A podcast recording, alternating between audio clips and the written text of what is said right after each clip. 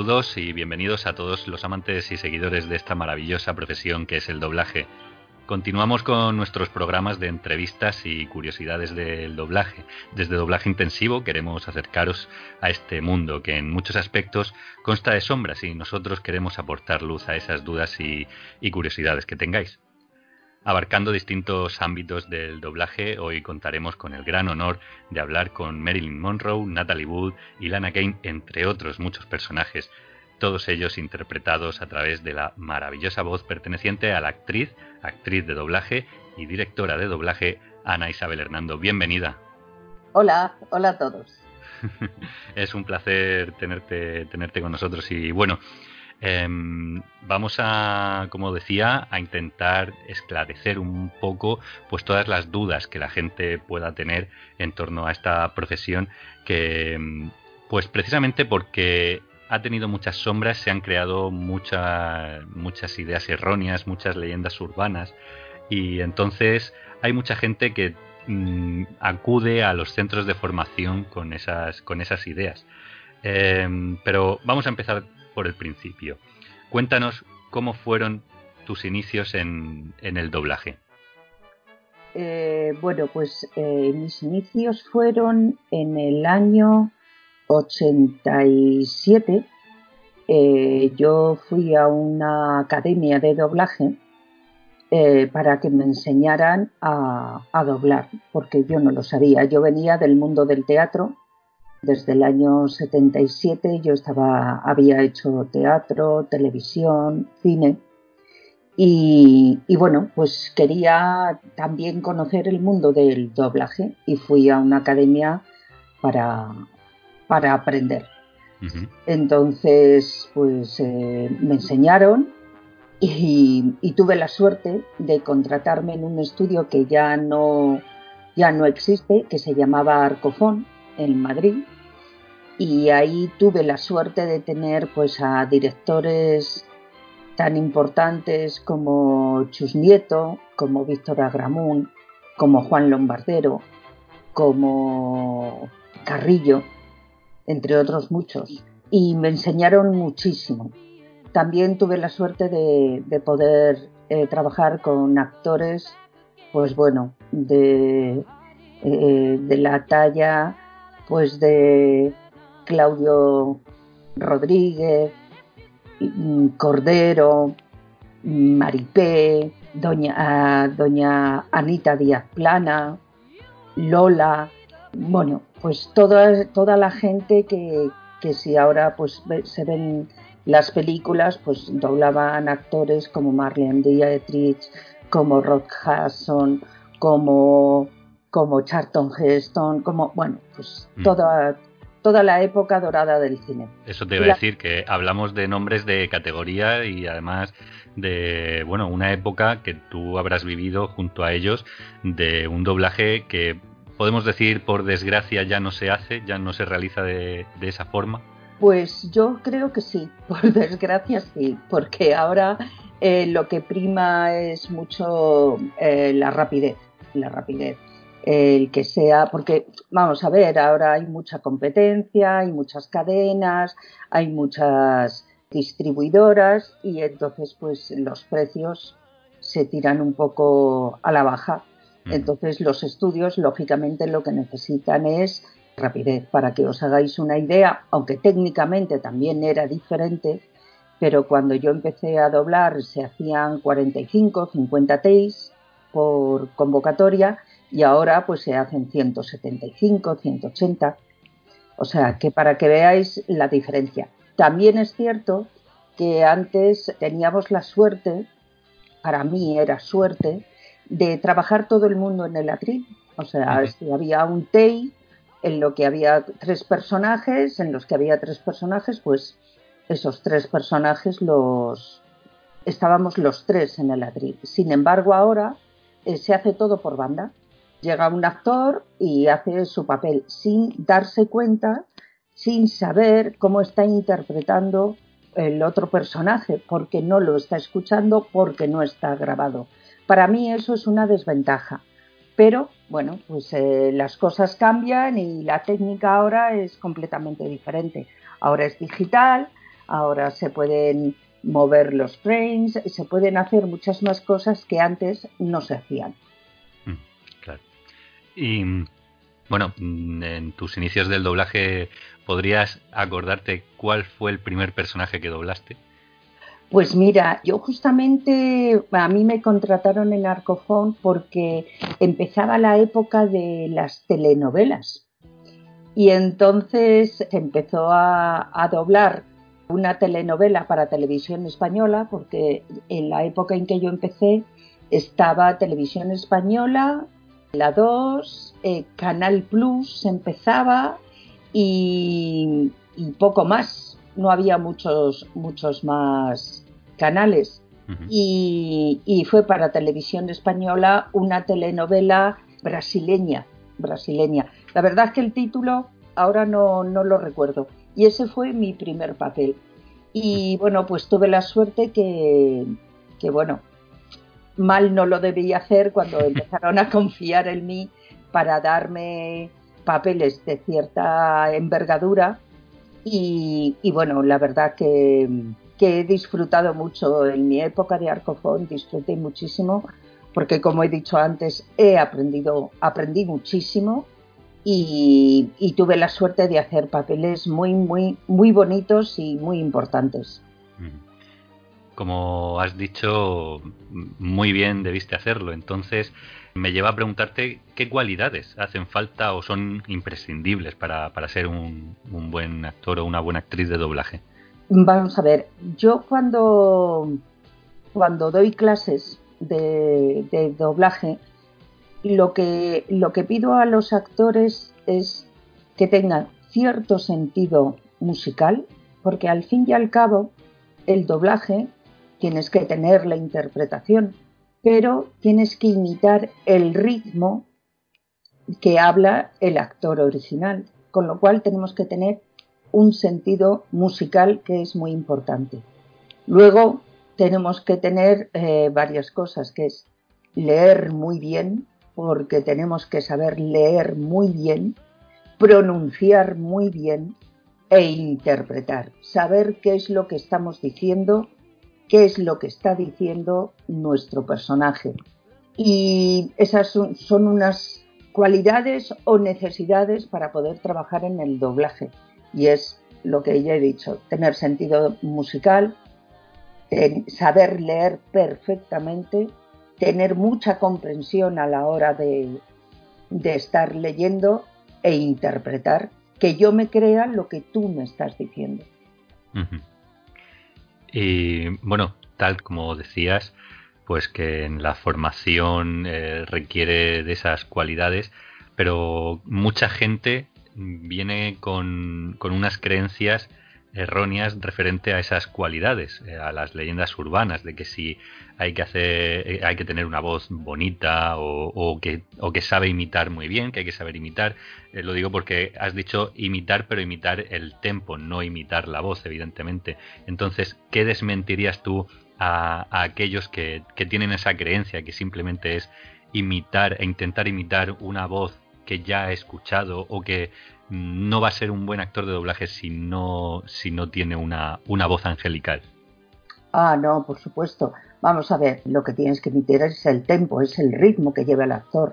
Si a mí el actor en inglés o en cualquier idioma, en su idioma original, me está hablando con un ritmo de pa, pa, pa, pa, pa, pa, pa, yo no puedo hacer pa pipi, pipi, papa. No, yo tengo que, en mi idioma, hacer el mismo ritmo que ha hecho él.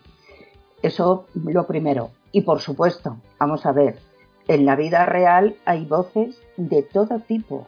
En las películas, en las series, en los dibujitos, hay voces de todo tipo. No tienes que tener una voz maravillosa de galán o de dama. No, no, no. Tienes cualquier voz, cualquier tipo de, cualquier timbre de voz sirve para doblar, por supuesto, porque hay gente mayor, gente joven, graciosos, lo que llamamos tipos, que puede ser, pues, no sé, por ejemplo, en, en diferentes series está la buena, la mala, la cotilla, la niña, y todo eso no tienen voces delicadas y maravillosas, no. ¿Y mm, qué cambios has encontrado a, lo largo de tu carrera profesional? Como has empezado antes a, comentar, que ahora es todo digital y que la producción de doblaje es completamente distinta, pero ¿qué es lo que a ti más te ha llamado la atención? ¿Qué ha cambiado? Pues quizá, quizá al ser ahora todo eh, en banda, se ha perdido ese, ese calor y esa relación que había entre los actores de doblaje en la sala de espera. Y humanamente es todo como un poco más, más frío, más frío, porque llegas, vas a tu sala, saludas a tu director, al técnico, grabas tus takes y te vas o a otra convocatoria o para casa. En eso en cuestión humana, que creo que también es muy importante porque a la hora de ir a trabajar a un sitio eh, la relación humana es importante. Y luego técnicamente, vamos a ver, yo comprendo que técnicamente es mucho mejor ahora porque a la hora de mezclar para los técnicos, a la hora de grabar para nosotros, Ahora hacen maravillas a la hora de que te pueden pinchar. Bueno, para la gente que no lo sepa, cuando se dice pinchar es en tú en una frase te has equivocado o has rozado alguna letra, entonces el técnico te pincha en un hueco en el que él pueda hacerlo, que haya un mínimo silencio. Bueno, pues, nos, salvan la vida en más de una ocasión, hay que agradecerle nos salvan a los la técnicos. Sí, sí, sí, vamos, a los técnicos. Y, muchas veces no se le agradece lo suficiente. ¿eh? No, no, no, yo creo que, yo siempre lo digo que, que esto mm, es una cuestión de equipo, pero además de verdad, porque por muy primera estrella o primera espada del doblaje que seas, si el técnico que tienes no te sabe grabar, o, te pincha mal o te destroza tu trabajo, ¿no? Entonces, esto es una labor, una labor absolutamente de todos. Entonces, como en, los, en las películas, eh, es decir, un actor de imagen, por muy famoso que sea, ya sea un Brad Pitt, un George Clooney, una Julia Roberts, pero detrás tiene todo un equipo que sin ese equipo no es posible que salga un buen trabajo adelante si no tienes un buen guion, no tienes un buen director de fotografía, no tienes un buen director de actores, pues por mucho que tú tengas un rostro maravilloso y seas Brad Pitt, pues será una película mediocre, porque todo es, es eh, todo, toda la cuestión de el cine, el teatro, doblaje, todo lo que tiene que ver con, con el mundo del actor es, es un compendio de todos, efectivamente. Y en el doblaje, pues eh, sí es cierto que ahora eso ha cambiado. Para mí es más frío técnicamente y a lo mejor para las empresas es mejor. Pero bueno, eh, son, son etapas y todas las, las profesiones van avanzando, se van modernizando. Bueno, pues en el doblaje también, claro, también nos toca. Hay veces que tienes que perdonar una cosa por, por la otra. Pero bueno, eh, le pones más carne en el asador y, todo perfecto. Normalmente, como te he preguntado antes si recordabas cuál había sido tu, primer papel en doblaje, y es lo que se suele preguntar, que, a qué personajes les tienes más cariño, pero mm, vamos a ir por el lado contrario. Em, aparte de los papeles que más te han marcado, ¿ha habido alguna vez un personaje que hayas estado doblando regularmente y que hayas, que, hayas dicho, yo no quiero seguir doblando a este personaje a ver si desaparece? bueno, algunas veces ha ocurrido, pero era por cuestión a lo mejor de que te suponía mucho esfuerzo para, para tu garganta, porque a lo mejor tenías que forzar mucho la voz, tenías que poner no tu timbre de voz, tenías que forzarlo y bueno, mm, tú lo puedes hacer sin ningún problema, ¿no? Colocas bien la voz, eh, eh, proyectas como tienes que hacerlo y no tienes problema. Pero llega un momento que cuando son a lo mejor 50, 60 takes eh, todos los días, tu garganta sufre, tu garganta se, se cansa. Al fin y al, cabo las cuerdas son eso de tanto estirarse encogerse, estirarse, encogerse, llega un momento que, que, se, que se fatigan, claro. Pero vamos, generalmente, generalmente yo disfruto tanto con mi trabajo que aunque sea un, un personaje así muy complicado, no me importa, no me mm. importa. Eh, es para mí, es para mí un reto. Siempre es un desafío y el poder afrontar algo que, te ayude todavía más a, alcanzar, a superar esa profesionalidad, que no nos estanquemos y que, siempre estemos en, en, constante evolución. ¿no? Efectivamente, porque, bueno, pues eh, la voz con el tiempo cambia. Yo antes tenía una voz más, más aguda, lógicamente, como todo el mundo, y según oye, pues uno va, va cumpliendo años, pues la voz también se va agravando, tanto en hombres como en mujeres. Y reconozco que eso no me ha importado porque eh, me ha dado me ha dado pie a hacer personajes muy bonitos y personajes que yo nunca pensé que, que podría haber hecho. Y la verdad que sí, sí, sí. Y entonces, bueno, son retos. Son retos porque además cada vez que vas a trabajar, como no sabes qué es lo que vas a hacer, hay veces que si son capítulos de series, pues ya sabes cuál va a ser tu personaje que tienes que hacer, pero hay otras veces que entras y es una película y entonces no sabes qué personaje tienes que hacer. Y entonces pues es un reto, es un reto. La verdad que es bonito. Eh, nuestro trabajo es muy bonito. Sí. La verdad, la verdad es que sí. ¿Y qué consejos ¿Qué consejos les darías a, aquellos que quieren probar a, comenzar, a instruirse, a formarse en el, doblaje? Porque hay quien piensa que es algo, mm, algo rápido y fácil. Vamos a ver, yo eh, lo que les diría es que no tengan prisa, no tengan prisa en empezar a trabajar, porque primero hay que estar muy, muy, muy bien preparado. ¿Por qué? Primero porque, eh, vamos a ver, el doblaje no es como, por ejemplo, eh, si fueras un pintor. Tú puedes pintar eh, cuatro rayajos, decir que es amanecer en el monte y puede que haya gente que diga, ah, pues sí, sí, sí, sí, es amanecer en el monte, pues muy bien. Aquí no, aquí tú tienes que poner la voz y si el público dice, uy, la voz va por un lado Mm, qué mal lo ha dicho, no me estoy creyendo lo que está haciendo, tú ya no vas a volver a trabajar. Porque eso se corre como la pólvora. O sea, esta persona, igual que se corre para bien, se corre para mal. Entonces yo comprendo, y a mí me ha venido mucha gente que, que llega y piensan que en tres meses ya va a poder estar preparado. Pues no, no, no, porque hay que estar muy bien preparado. Otra cosa es que no todo el mundo tarda lo mismo, eso es cierto, porque es un, es un trabajo en el que hay gente que tiene cierta facilidad para aprender, para aprender la técnica, para la interpretación, eh, la lectura, el ritmo, oír, oyen muy bien el take y se les queda muy bien el ritmo pero mm, tres meses ni seis. Eh, yo he tenido alumnos que en un año han empezado a trabajar algo y he tenido alumnos que ahora eh, tienen un nombre y que han tardado cuatro años, pero están trabajando ahora. Entonces, lo importante es llegar y prepararse muy bien. Yo comprendo que dada como es eh, eh, esta sociedad, uno quiere llegar y ¡pum! empezar ya. Y encima papeles maravillosos. Pues no.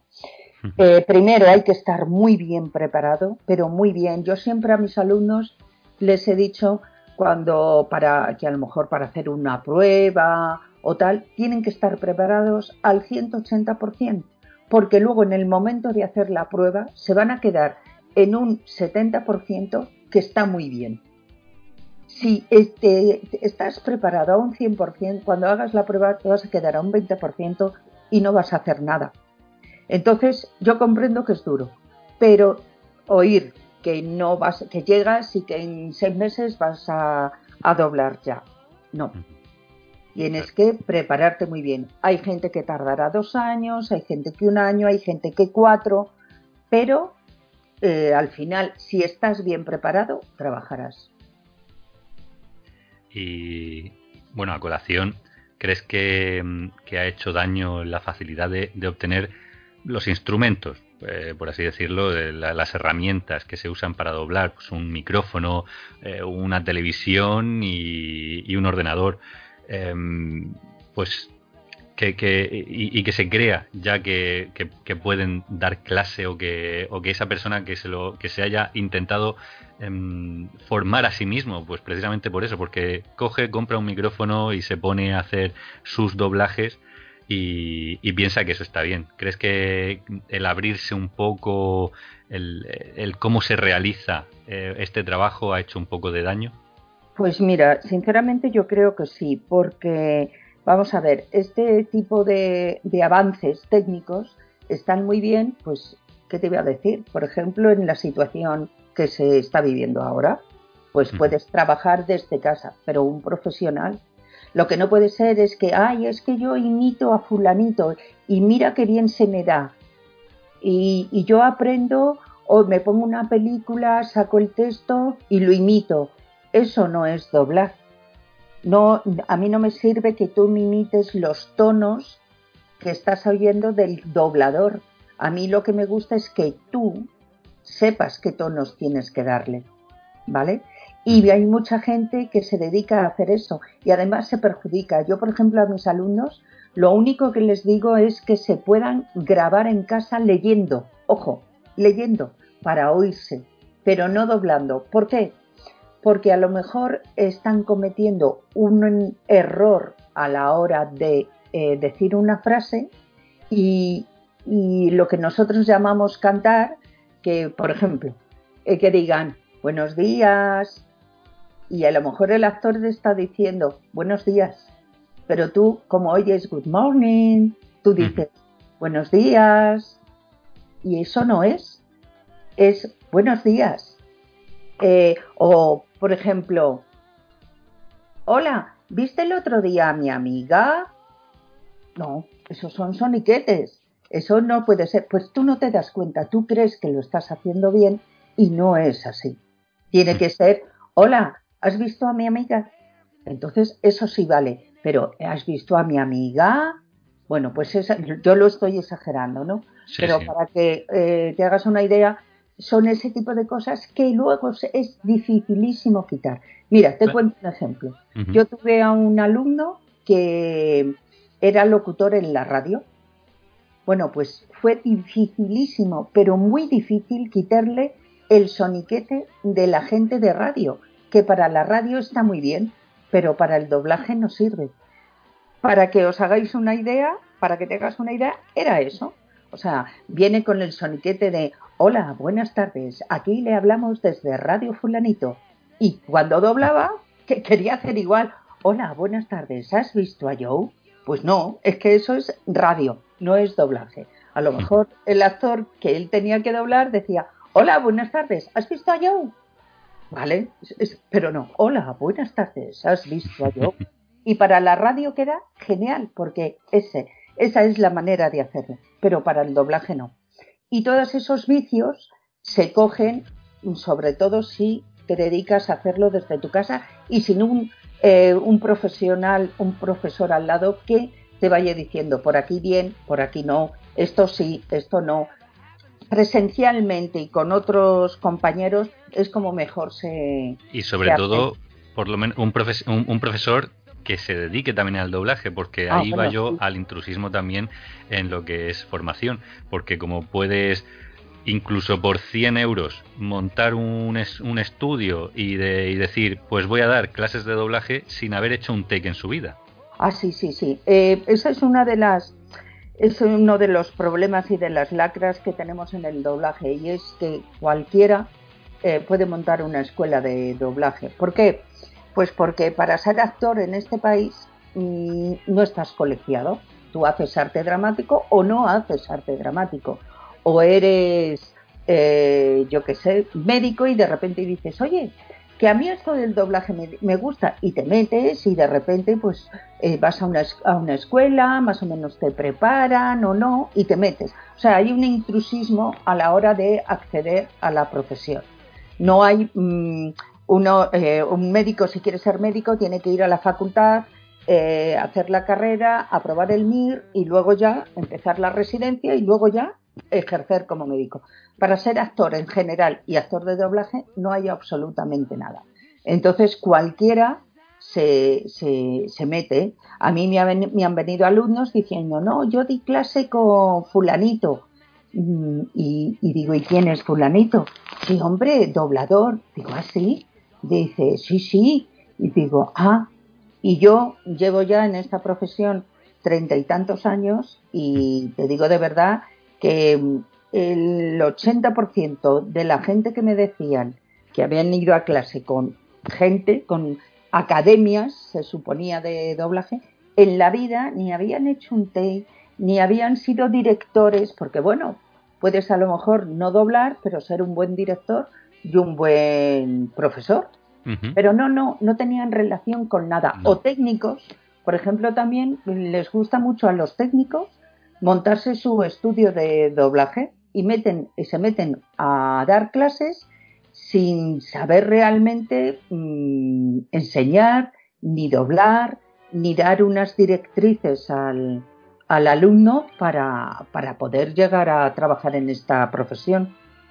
Eso, eso decía, bueno, cuando estuvimos hablando con dos alumnos de doblaje intensivo, uno de ellos comentó que, que dando consejos a los que estuvieran interesados en comenzar la formación en doblaje, que si veían algún tipo de publicidad en los que, prometía, eh, en los que prometieran eh, esa formación en dos meses, que ah. no, que desconfiaran.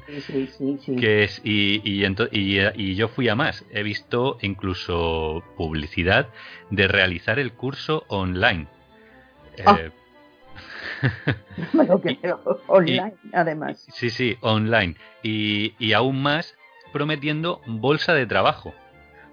Es que, eh, vamos a ver, yo, yo comprendo que, que la gente bueno, es que hay gente que, Todo esto además nos sirve para, para, que quienes estén escuchando sepan lo que tienen que evitar, porque no, así no se trabaja, no hay ninguna bolsa de trabajo. Para, para nada, es que no hay bolsa de trabajo, es que eh, tú, eh, vamos a ver, cuando, por, por eso mm, lo que hay que ir es, una, es a una academia con profesionales de verdad. ¿Por qué? Porque luego esos profesionales de verdad son los que te van a poder introducir en la, en la profesión, no porque te vayan a, a, colocar, no, no, te van a dar la opción de que directores te puedan oír y escuchar de verdad.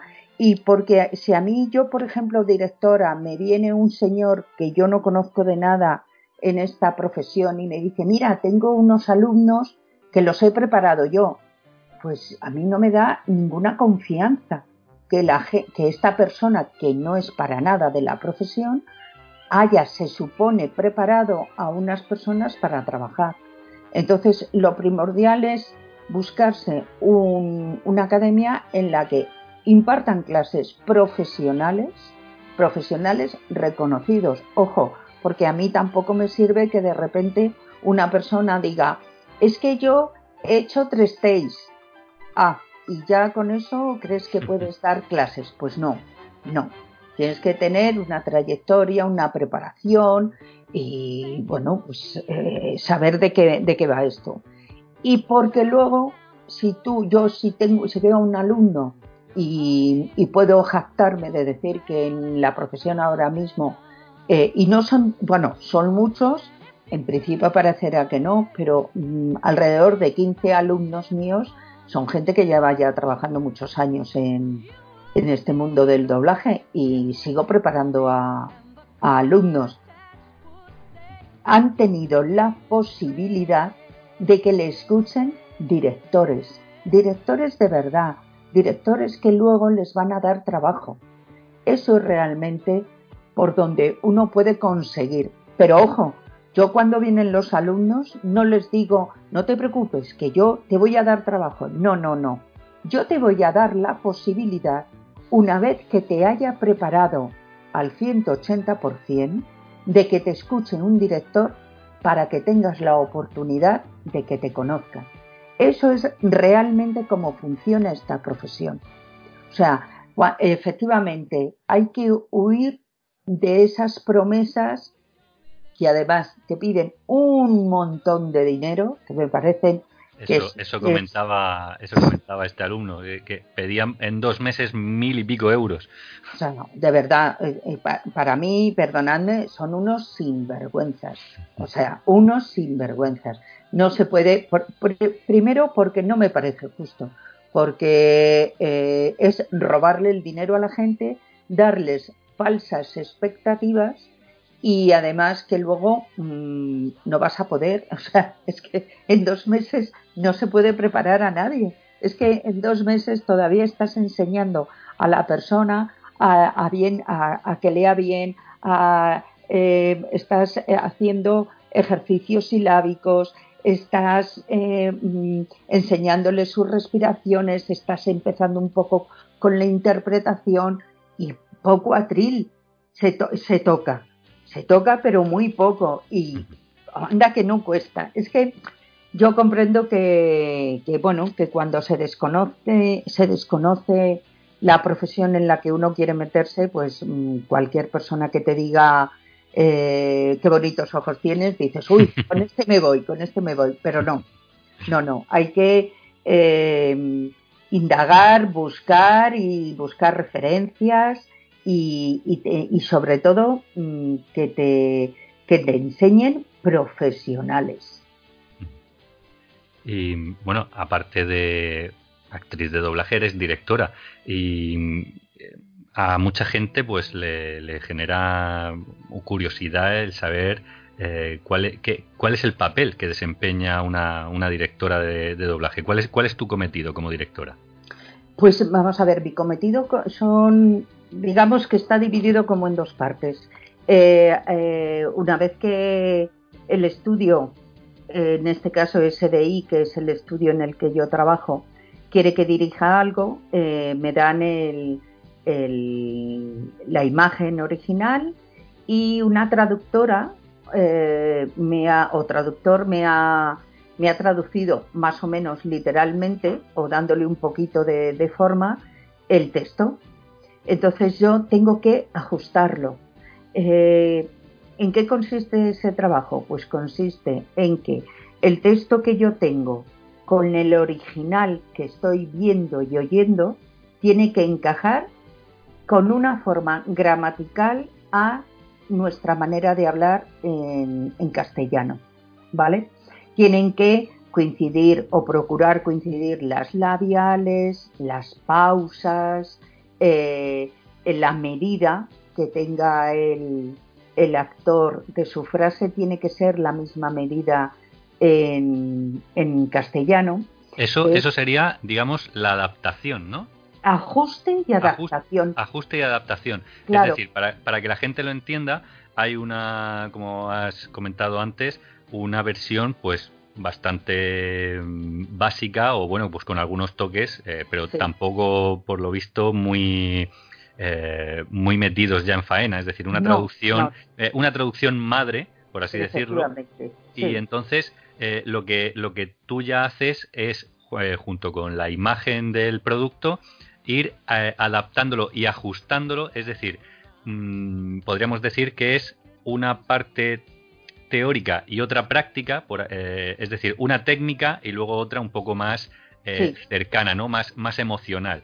La práctica, o sea, la, la, mecánica ahí sería, eh, pues lo que tú decías, el tempo, las labiales y demás, y luego acercar a, a nuestro, a nuestra cultura. Gramaticalmente darle la, la forma en la que hablamos en, España y con el castellano. localizando ese producto a nuestro país, porque evidentemente pues las formas de hablar de los distintos países del mundo, pues no solamente el, inglés, no hay que nada más que eh, llevar que la versión original sea de la inglesa, sino pues el, como decías tú antes, los buenos días, el good morning de, en inglés, pues puede tener una sonoridad, pero aquí no la tiene. Efectivamente, efectivamente. Eso también Eh, luego, en, sala, con la cuestión de, las intenciones, la interpretación, ahí es otra labor que tiene el director. Pero vamos, una vez que tú gramaticalmente lo has adaptado y eh, cuestiones de tempo, labiales, lo has ajustado, con eso tú haces también el reparto. Tú ves, yo por ejemplo, en, los trabajos que, que, dirijo, primero miro los actores que son y miro si ha habido, eh, esos actores ya han sido doblados por compañeros. Por supuesto, yo los respeto. Y si son actores que no han sido doblados por alguien fijo, pues entonces, eh, bajo mi criterio, yo hago mi reparto y digo, pues este personaje lo va a doblar fulanito, este menganito, esta futanita, y hago ese reparto y yo se lo doy a producción y producción es la que se encarga de llamar al actor y eh, citarle para el día de, doblaje. Y luego en sala, cuando ya se está doblando, eh, está la otra parte, la otra parte en la que el director si el actor mm, no ha cogido la intención del personaje, pues entonces el actor le tiene, el director, perdón, le tiene que ayudar, le tiene que decir, no, mira, yo por ejemplo a mis actores cuando son personajes principales y con cierta entidad, hombre, a uno que, viene a decir policía alto, pues no, no hay que explicarle mucho. Pero yo a mis, a mis actores sí que les cuento, pues mira, tu personaje se llama fulanito, está casado, tiene dos hijos, con su padre se lleva muy mal, con su madre muy bien, con su esposa bien, tiene un amigo íntimo, o sea, le cuento más o menos y es de este carácter, para que él también coja y diga, ah, bueno, pues entonces si es una persona con carácter, pues le tengo que dar más, más fuerza en mi voz. Si a lo mejor fuera un, un personaje como tímido, pues también para que él supiera qué intensidad le tiene que dar al personaje. Eso es muy importante. Que eso eh, yo lo aprendí justamente de los directores que os digo, de Víctor Agramún, de Carrillo, de Lombardero, de Chus Nieto, que nos contaban y nos decían cómo eran nuestros personajes. Y tú ya rápidamente te, haces a la idea de cómo quieres hacer tu personaje, ¿no? Siguiendo eh, las indicaciones que te da la imagen de que estás doblando. Y luego eso es muy importante. Y también el director está, pues de repente a lo mejor, pues la intención está muy bien, pero le ha quedado largo o corto. Es decir, que no ha terminado o no ha empezado cuando la, la boca del, del actor original empieza o termina. Entonces, bueno, pues es una labor bastante ardua, pero también muy bonita, la verdad, muy satisfactoria. Desde luego, sí. Como tú dices, es ardua, eh, requiere un, un, gran esfuerzo. Y mm, a colación de lo que decías de, bueno, darle ciertas directrices a la actriz o al actor de doblaje, mm, claro, mucha gente pues pregunta, ah, y el guion os lo dan con tiempo, ¿no? Te lo llevas a casa y digo, claro, claro, justo. Mirad, ahora os voy a contar una anécdota. Una anécdota. Eh, hay una serie española eh, eh, que está rodada en, en Galicia que se llama Las Margaritas, me parece bueno, pues esa, esa serie está hecha en gallego y, entonces la, se está doblando al castellano porque es de Netflix. Netflix la, la ha comprado y es la que la está produciendo, ¿no? Entonces, eh, la actriz gallega que vino a, a doblarse, ella pensaba que, que, se podía llevar el trabajo o sea, se podía llevar el guion y pedía el guion antes de ir. Decíamos, pero no, no, no, no. Esto es, mm, tú llegas y más ella habiendo sido eh, eh, actriz en esa, en esa serie, ¿no? Pero bueno, que tuvo mucha gracia porque pensaba que se podía llevar el papel para estudiárselo. Y no, no. Tú llegas, llegas a sala y lo único que sabes es con el director que vas a trabajar, pero no sabes nada más. Si es una película no sabes nada más y si es una serie, Pues sí sabes que vas a doblar a tu personaje de la serie, pero no sabes qué es lo que le va a pasar ese día. Y además, eh, de ahí el ser, el, que se requiera ser muy buen actor, es decir, saber coger eh, prácticamente al instante la intención, no solamente la intención, la interpretación que te está dando el original, junto con su tono, su sentimiento, su volumen, eh, porque mm, no vale, no vale el decir, bueno, voy a improvisar y a lo que salga, sino que tenemos que reflejar una, mm, una interpretación que nos da ese original para luego que el, el, público que va a ir a, que va a ver esa serie o va a ir a ver esa película pues no se sienta entre comillas engañado, sino que pueda disfrutar de esa interpretación en su idioma. Efectivamente, por eso de, ahí viene el que sepamos leer fenomenal y que tengamos una comprensión tremenda, porque tú cuando llegas al atril mm, y te pasan el trocito que vas a doblar, que mm, se hace por que son trocitos de la película, pues eh, ves a tu personaje cómo lo hace y lo lees y ya tienes que saber qué quieres decir tú en esa frase, el por qué dice eso. Con lo cual era aquello que decíamos al principio, que no lo decíamos por decir, no, es fundamental saber leer muy bien y tener muy buena comprensión, porque tres veces que tú veas, normalmente, ¿eh? tres veces que tú veas el TEI y que lo hagas, ya lo grabas no es cuestión de que puedas estar ensayándola una y otra y otra. De hecho, ahora mismo, en una hora de grabación, tú puedes hacer una media de 25-30 takes. Cuando viene gente que no sabe doblar, hace en una hora tres takes, cuatro takes, para que veáis la diferencia. Mm. ¿eh? Y no por ello quedan mejor los cuatro takes que los 25 o 30 takes. ¿eh? Claro. Y mm, respecto a los distintos productos que se doblan, series, películas, documentales, videojuegos, cada uno tiene su forma de, doblaje. Mm, ¿Dirías que hay alguno que sea más complicado que otro? Pues eh, no, fíjate, yo no creo que haya uno más complicado que otro porque cada uno tiene una manera de, hacer. Por ejemplo, documentales. Los documentales, esa es otra, el documental ni siquiera tienes la opción de leerlo tres veces que te lo pasen. No, no, el documental, que es lo que se hace es sonorización, o sea, salvo los narradores, que cuando tú ves el documental, el narrador por debajo, el original lo quitan, eh, cuando haces personajes que hablan dentro, de ese documental, sí que dejan la, voz original. Esa era una pregunta que iba a hacer porque la, hacen mucho, que por qué se deja el original por debajo en muchos documentales o en muchos personajes. Pues normalmente suele ser en realities y en documentales. La verdad es que no te puedo dar un motivo, una razón. No, la verdad no lo sabemos. Siempre se ha hecho así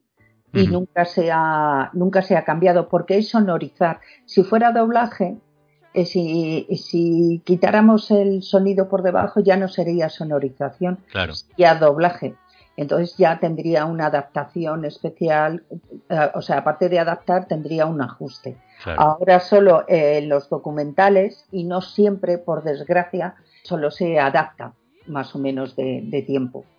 Entonces, eh, con los documentales, pues tú te pones tus cascos, estás oyendo el original y a la vez estás grabando.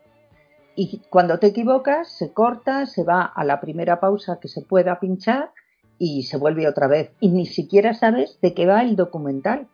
Para que veáis qué bien tenemos que saber leer y tener la comprensión para hacerlo de una pasada.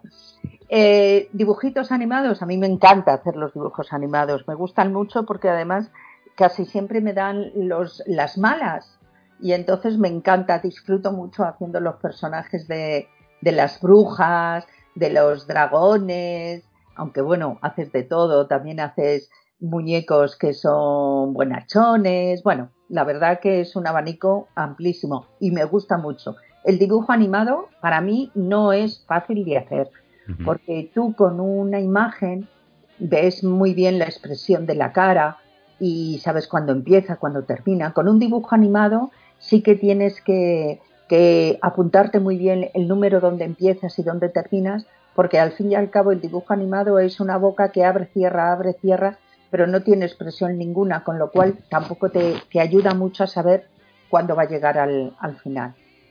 Y luego lo que se dicen las, las eh, películas, telefilms, pues bueno, eso también. La verdad que, que todo, todo es bonito. Y los videojuegos están muy bien. Lo que pasa que los videojuegos sí que son, nosotros les llamamos los vídeos destroza gargantas. sobre todo los que seáis muy aficionados a los videojuegos, sabéis que siempre es atrás, corre, sube, ja, ja, ja, ja. Eh, ah, gestos de, de peleas, mm, ah, mm, ah, mm, de que te matan. Entonces llega un momento que es agotador. O sea, le llamamos vídeos destroza gargantas. Porque es complicado, es, también tiene mucho, mucho esfuerzo. Claro, claro. Nos han mandado una pregunta por, por redes sociales. Un chico dice que, que quiere dedicarse a la locución que qué, pasos tendría que seguir. ¿Está ligada la formación en doblaje con la locución? ¿Qué le podrías decir? Sí, sí está, porque, vamos, por lo menos en las clases que, yo doy, tocamos todo. Tocamos locución, tocamos lo que, le, lo que le llamamos dramático, que es la cuestión de doblaje, dibujitos, videojuegos, se toca absolutamente todo porque bueno, pues hay gente que, que se dedica más a hacer eh, locuciones, que son al fin y al cabo la voz en off en unos documentales, pero bueno, eh, con el tiempo yo conozco mucha gente que empezó haciendo locuciones, como por ejemplo Richard del Olmo, y ahora pues es un director de doblaje y, dobla, con lo cual eso eh, José María del Río, es uno de los grandes de, doblaje y es uno de los grandes, para mí es la, la mejor voz para un, una sonorización en un documental. A mí me encanta cómo José María del Río locuta los, los documentales. Tiene muchísimo que ver, muchísimo. Partiendo de la base que eh, también donde se graban documentales, en la sala de al lado están haciendo dibujitos o en la otra están haciendo una serie. O sea que sí que tiene, tiene que ver, por supuesto, y donde te pueden enseñar es en, una misma academia de doblaje. Sobre todo, además, incluso para hobbies personales, es decir, una locución tanto profesional si se quiere dedicar profesionalmente como para una mejora, pues si graba videotutoriales de YouTube eh, o simplemente quiere mejorar sus dotes oratorias porque su profesión la requiere. O sea que no solamente la profesión en doblaje está enfocada a una finalidad para que, te lleve a trabajar en doblaje. Por supuesto, yo estuve dando clases eran unas empresas que sus trabajadores, ciertos trabajadores, pues tenían que hablar en público. Y entonces, bueno, pues luego ellos se daban cuenta cuando terminábamos de dar el curso, porque yo los grababa al principio y les grababa una vez que habíamos terminado de, dar el curso. Y la diferencia era eh, tremenda, espectacular, porque muchas veces no nos damos cuenta, pero tenemos pequeños... Em, apoyaturas, como por ejemplo habla y dice, eh, pues eh, buenas tardes a buenas tardes a todos. Eh, bien, vamos a ver ahora mismo cómo este modelo, bien, veis que yo mm, me apoyo en repetir siempre un bien o un entendido. Ciertas muletillas o coletillas ahí para intentar enlazar la siguiente frase. Efectivamente. bueno, en parte de por los nervios o por no quedar un poco en silencio, aunque muchas veces el silencio también es importante. Muy, mucho. Y además eh, se nota que no controlas la situación. Y nosotros les enseñamos a controlar la situación, a no tener miedo ni a la gente, ni a la tri, ni a un micro. Porque un micro impone. Yo siempre recuerdo eh, los alumnos, la primera vez que se graban, cuando dicen, ah, pero no oigo el original ahora, y dices, no, no, es ese silencio, un silencio total que dices, que uno piensa, ¿qué he roto? ¿Qué ha pasado aquí? Porque es un silencio tremendo, ¿no? Pues también se les enseña a, a estas personas a saber enfrentarse para poder hablar en público. Todo tiene relación, todo. Pues estaba viendo que, en fin, tenemos la, suerte de, contar contigo y porque eres una profesional que contabilizados, no todos, seguro, hay casi 900 trabajos en doblaje que llevas. Ah. Y, no, y no están todos. De los que no. No, estarán todos, seguro. O sea, que posiblemente puedas rebasar los mil. Sí, sí, sí, seguro. Sí, porque eh, como todos sabéis, o la gente que tenga que ver con, o que le guste este mundo, hay una página que se llama eldoblaje.com donde se van colgando, que llamamos colgar todos los trabajos que, hacemos. Y yo los trabajos que se han colgado, me los han colgado. Yo nunca he colgado nada que he hecho ni nada. Pero vamos, sí, sí, mm, la verdad que, bueno, pues son... No, son pocos, ¿eh? No son pocos. Algunos vemos eso muy lejos. Me ha sorprendido porque no pensaba que fueran tantos, pues sí, sí, seguramente. Son casi, ocho, casi 900 entre los que encontramos eh, bueno, South Park, Sin Rastro, Ley y Orden. Has doblado a Olivia Newton-John en alguna eh, película, no, no es la de Gris, pero la has doblado a ella. Ah, has estado en Mujeres Desesperadas, Perdidos, mm, eh, series de dibujos como Batman del futuro, mm, en fin, eh, es, entrar Bates Motel. Mm, ¿Hay algún, en, Orange is the New Black, doblando a Big Boo? ¿Hay alguna serie que siempre, que, porque bueno, como en el día a día, tanto personas como pues eh, y trabajo, pues siempre nos acordamos de, algo singular, al menos 15 segundos al día. ¿Hay alguna serie en toda tu carrera que digas, esta es la que me viene siempre a la cabeza por 15 segundos al día?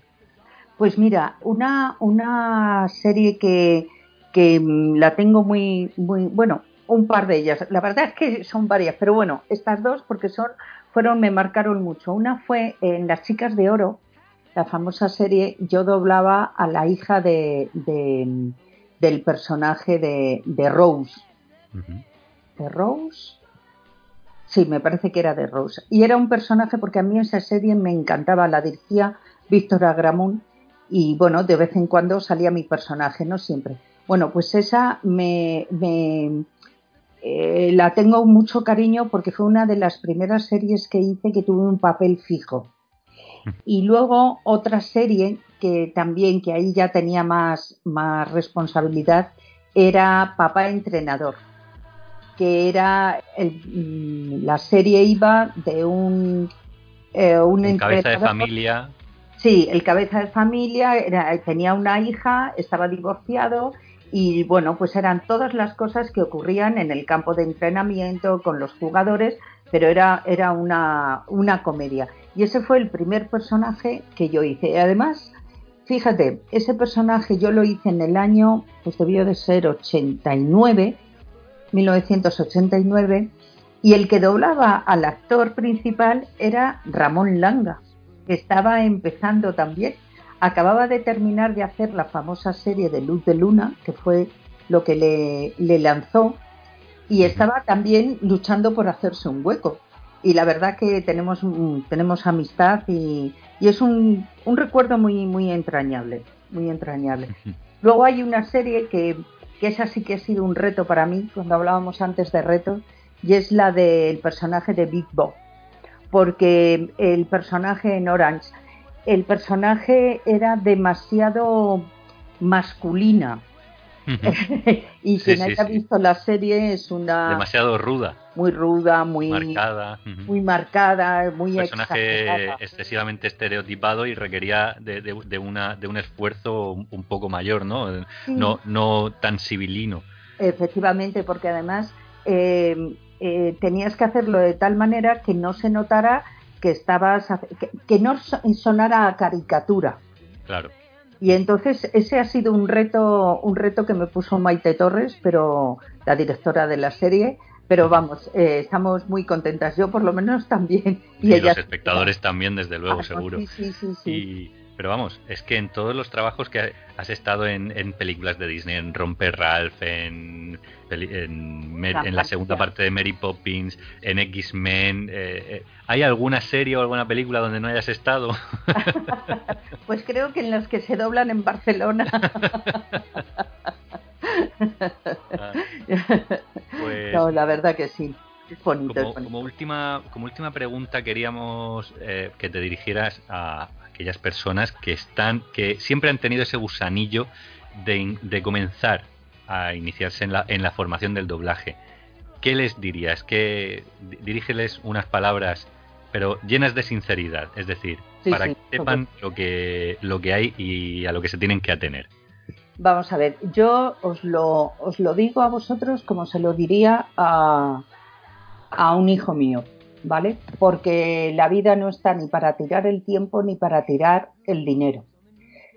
Yo os diría que os preparaseis muy bien, que os preparaseis con profesionales, que por que os pongan el caramelo en la boca, eso no quiere decir que luego vayáis a trabajar y sobre todo eso, que eh, vamos a ver, tenéis una ventaja y es que el 50% del trabajo ya lo tenéis ganado y es que vosotros vais a, vais a aprender algo que os gusta, con lo cual tenemos ahí el 50% ganado a la hora de, enseñar a, a esta gente. Entonces, de verdad, buscad una academia que sea profesional, con profesionales y que eh, os enseñen realmente lo que es este mundo. Yo lo que espero es haberos aclarado algo, lo que es la realidad del, del doblaje. Y por supuesto, yo estoy a vuestra disposición por si queréis hacer preguntas o lo que sea, eh, quedamos en otro momento y os respondo todo lo que queráis y, y bueno, ya sabe Octavio que lo que lo que quiera, ahí estoy. Muchas gracias. La verdad es que sí, se- será un placer volver a contar contigo, al igual que ha sido un placer contar contigo hoy y que nos hayas, bueno, pues aclarado y, ha- y hayas arrojado un poco de luz pues sobre esta maravillosa profesión que como decía pues tiene muchas sombras porque bueno Sí. debido a ciertos rumores a ciertas leyendas urbanas nadie se imagina cómo es el método de trabajo ni siquiera el- eh, cómo se forma un profesional y así vamos disipando esas dudas para que la gente vaya eh, vaya teniendo contacto eh, y que tenga los pies en, en la tierra a la hora de, dirigirse a, a una escuela de doblaje. Efectivamente, en eso tienes toda la razón. Que se hagan, vamos a ver, cuando uno compra un coche, compra el coche mejor, el mejor dentro de las posibilidades de cada uno, claro, pero el que le tenga más seguridad, el que tenga mejor servicio, todo. Pues a la hora de prepararte para tu futuro, tienes que hacer lo mismo, buscar lo mejor, buscar lo que tengas, eh, que, veas que realmente te van a ayudar, te van a preparar y te van a y vas a poder trabajar luego en, ello, ¿no? Exactamente. Pues muchísimas gracias, ha sido un honor y un placer. Y Gracias. bueno, esperemos, esperemos que podamos vernos, no solamente escucharnos, sino que nos veamos y que nos demos un abrazo muy fuerte y que podamos contar otra vez contigo en doblaje intensivo. Cuando queráis, eso está hecho. A ver cuándo nos dejan. Exactamente. un Pues beso un muy fuerte. Un beso muy fuerte y un saludo a todos los oyentes. Hasta luego, Bueno. Ana Isabel. Adiós, Octavio. Adiós.